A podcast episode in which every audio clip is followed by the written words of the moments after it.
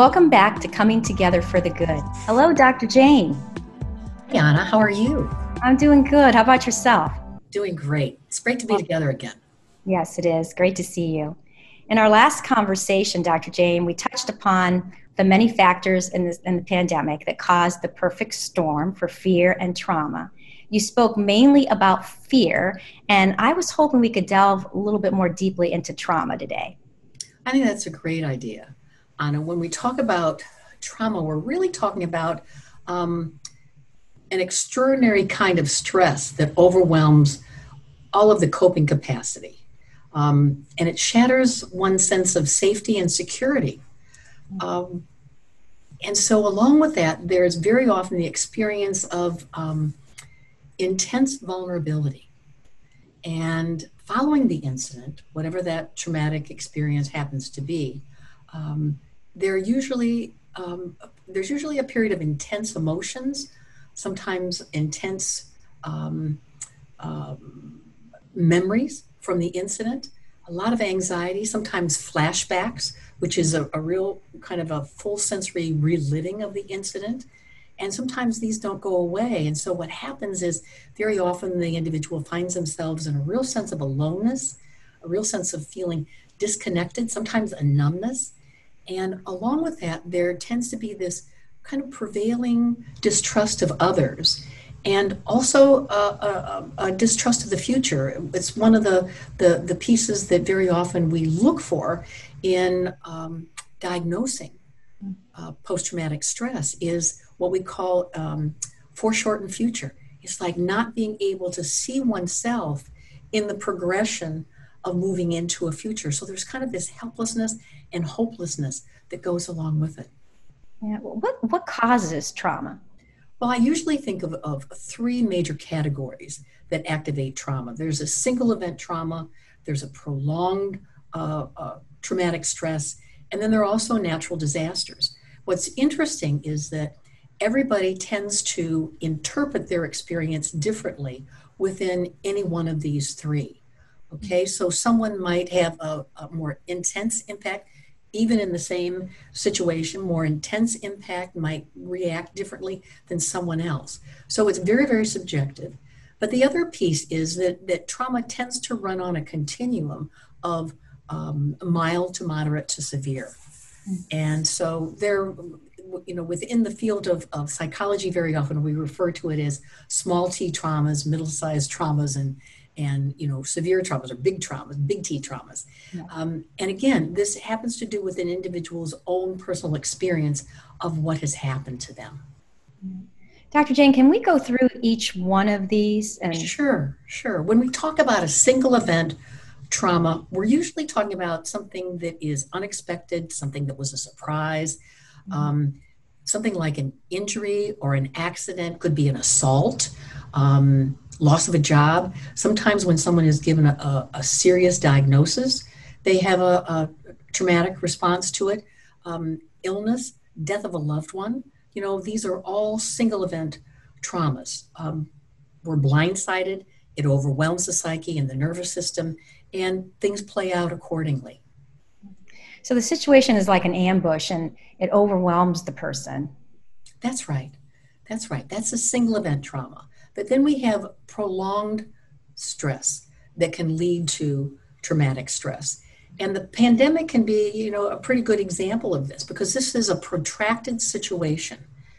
Okay? It lasts very often a long time. Okay? Longer than anticipated. So if you recall, we have this overwhelm of the psyche, this overwhelm of the nervous system, this overwhelm of coping mechanisms, and rather than it being a single event, is over a protracted period of time. So this challenges and depletes the individual. So any kind of a long-term illness, also caregiving can be a prolonged traumatic stress.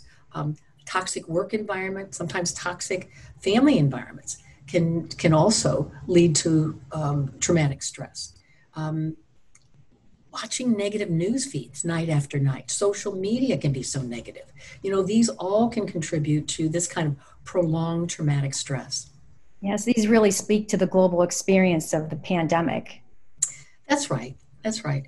And within this prolonged traumatic stress, there also is uh, what I consider kind of a special population. And this is anyone within this group of prolonged stress who also has a history of traumatic stress prior to this particular stressful event.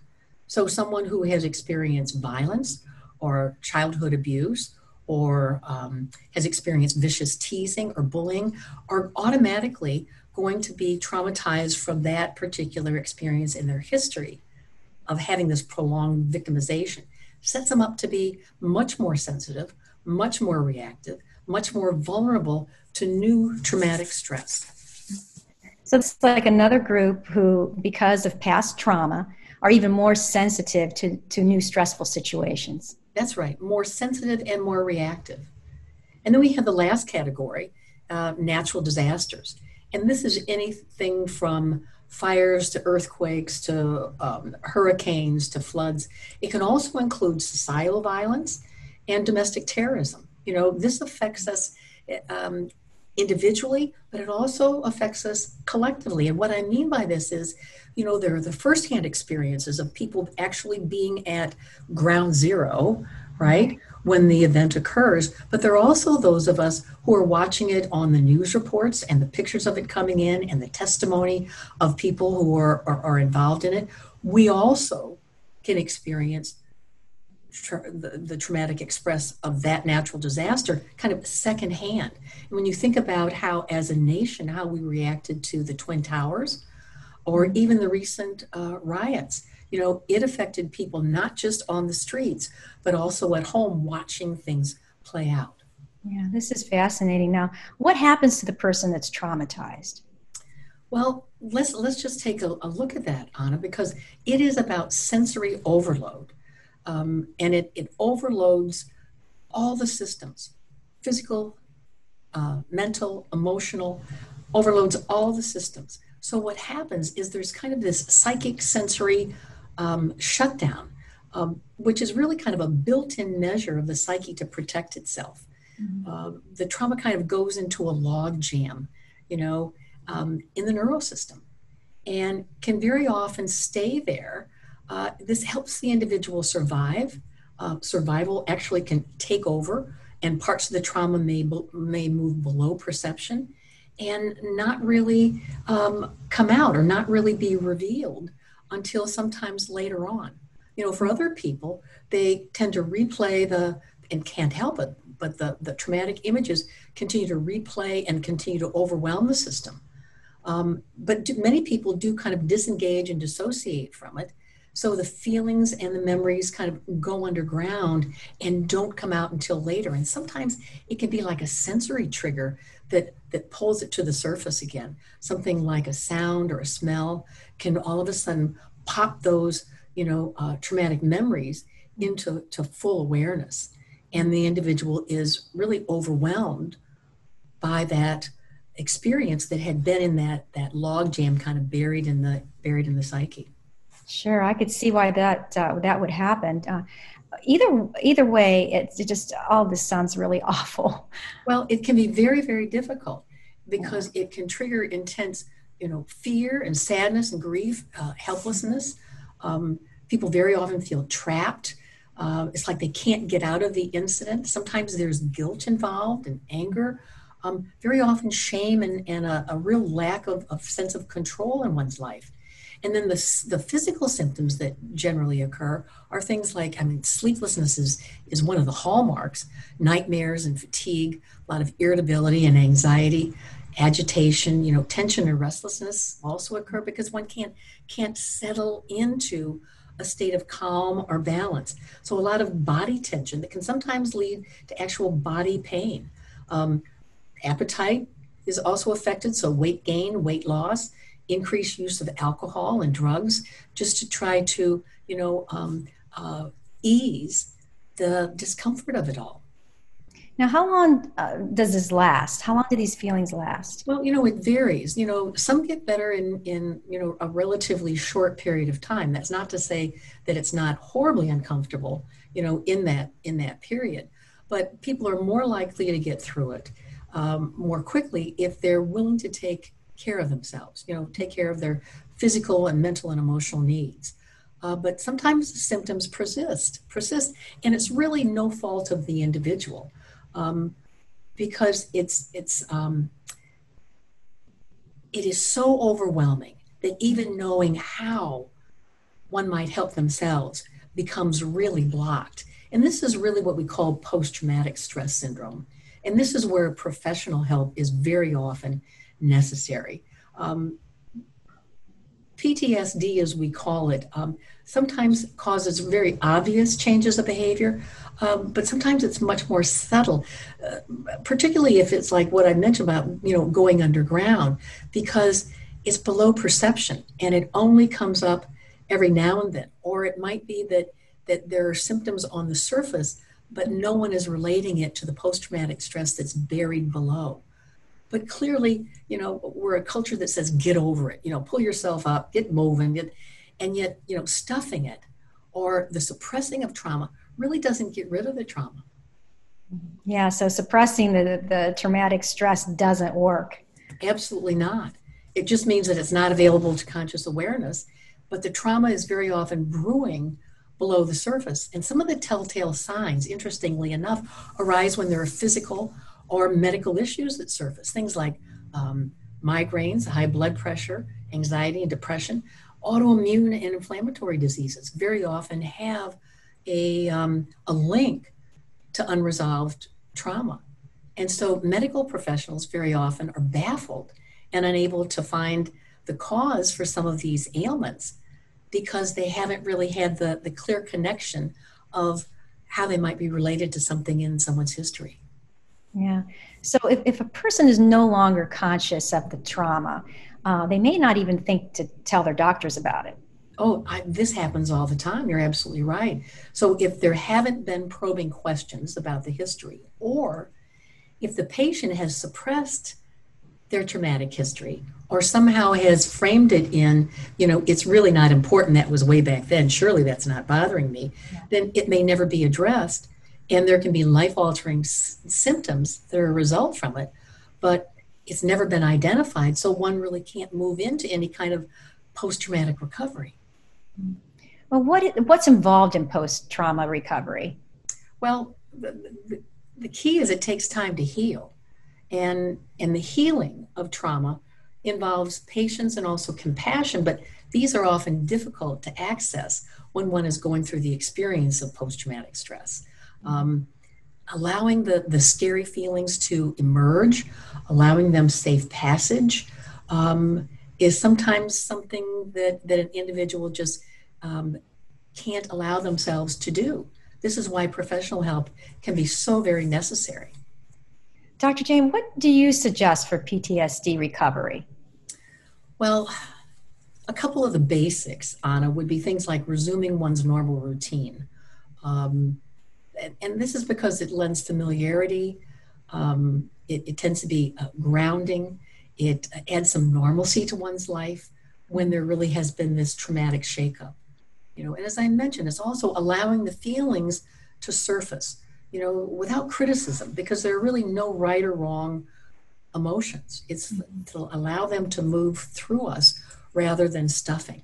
Um, is that requiring the safe, the uh, safe passage which is um, so often relies on self compassion, which again is hard to access during these times of traumatic stress. Yes, patience and compassion are so important. And uh, what about social connections, Dr. Jane? Well, I think the the taking you know uh, taking time to talk to trusted others, you know, who are positive and supportive and don't try to talk us out of our feelings, can be incredibly helpful. Um, this is a tough space, though. It's a tough space for someone to hear the trauma. It's a tough space for the individual who's experiencing it to relive it or even to be able to admit to the feelings that are coming up. But this can allow the individual to feel safe and not so alone in this intense emo- emotional turmoil. Yeah. Now, what about self care when they're in that emotional turmoil? Well, you know, I, I believe self care is the cornerstone to any healing. Mm-hmm. And uh, it's about making healthy choices, you know, even when we don't feel like making healthy choices. So it's, it's um, eating healthy, staying physically active. You know, I can't stress enough how uh, good sleep habits, uh, how imperative they are. Good sleep hygiene, um, going to bed at certain times, awakening at certain times, allowing oneself um, um, a mellowing kind of a time in order to be able to fall asleep at a, at a reasonable hour. Uh, these are all incredibly important. You know, to, to really avoid anything that's a, an, um, adrenaline producing, you know, late in the evening, like, you know, watching Law and Order in the bedroom is not a good idea. You know, that kind of violence can, can get us worked yeah. up. Um, it's keeping the environment as a whole as positive and holding as possible avoiding you know negative news feeds and, and, negative social media because negativity tends to breed negativity. It's also important to avoid alcohol nicotine caffeine and recreational drugs. You know we're a culture that's really addicted to comfort and so we're conditioned to kind of reach out for those substances uh, just to relieve our our uh, discomfort. I mean really for medicinal purposes yeah, I know for some people it's really easy to, you know, to just start to just to have a drink to relax, but it can move really quickly into a regular habit. Yes, it can. Yes, it can. But uh, people look for it as a stress reliever. And, you know, it, it works, but only temporarily and can lead to more problems down the line. Yeah. How true. I know, I, you know, um, I know they say about what what is that a halt? I think you and I have talked about that before. You know, Anna, it's one of my favorites. You know, the the the whole piece about um, from the twelve step program. You know, never let yourself get too hungry, angry, lonely, yeah. or tired, because all of these, all of these really set us up to be more vulnerable. And when we're more vulnerable, we're more reactive. So you know, using this can be incredibly important. Yeah, I, how true. I, I know I've never made a good decision when I've been in a halt state, Dr. Jane. yeah, and if these don't tend to work, you know, then it's really time to get professional help.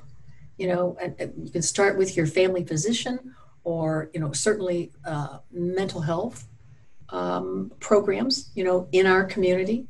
Um, and it's important to, to really work toward um, providing whatever is needed for the individual who's going through the, the traumatic process. Um, yeah.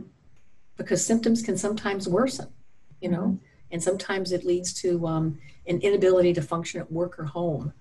And very often, one of the telltale signs is, you know, real clear social withdrawal and isolation, or reoccurring flashbacks, or another um, another symptom. Yeah any kind of thoughts of one harming themselves or others these are real real hallmarks of you know needing the professional help asap and there are several available treatment modalities you know a lot of um, backup with very very clear substantial research. I mean they really they really do work. There are great success rates. So it's getting together with you know those professionals to really give the support that's needed. Yeah, so if somebody's been doing these techniques on a consistent basis for a very long time and none of these work, this is this is they should definitely seek a professional. That's exactly right. That's exactly right. And the professionals in our community know about traumatic stress. You know, we have programs, there are services available. Yeah. All these emotions are so so scary and I hope these recovery suggestions will be very helpful for whomever may be, uh, you know, watching and are suffering from PTSD. I thought, uh, Dr. Jane, it might be helpful next time for us to discuss the family dynamics and too much togetherness that some people are feeling. I know I hear a lot about that these days. Well, Anna, I think that's a great idea. And I think it also extends to, you know, it's families, but also other significant relationships and friendships. Because certainly the trauma that we have experienced and you know the uncertainties of how things are going to continue to play out are affecting us all. Both families and significant relationships friendships work associate, associates you know all of the social environments that we happen to be involved in. I think it's a great idea yeah, this sounds great. Thank you again for sharing your time and your knowledge with us. I so appreciate it. I can't wait until our next coming together for the good conversation. I'll see you, you soon, Dr. Jane. See you as well, Anna. Bye now. Bye bye.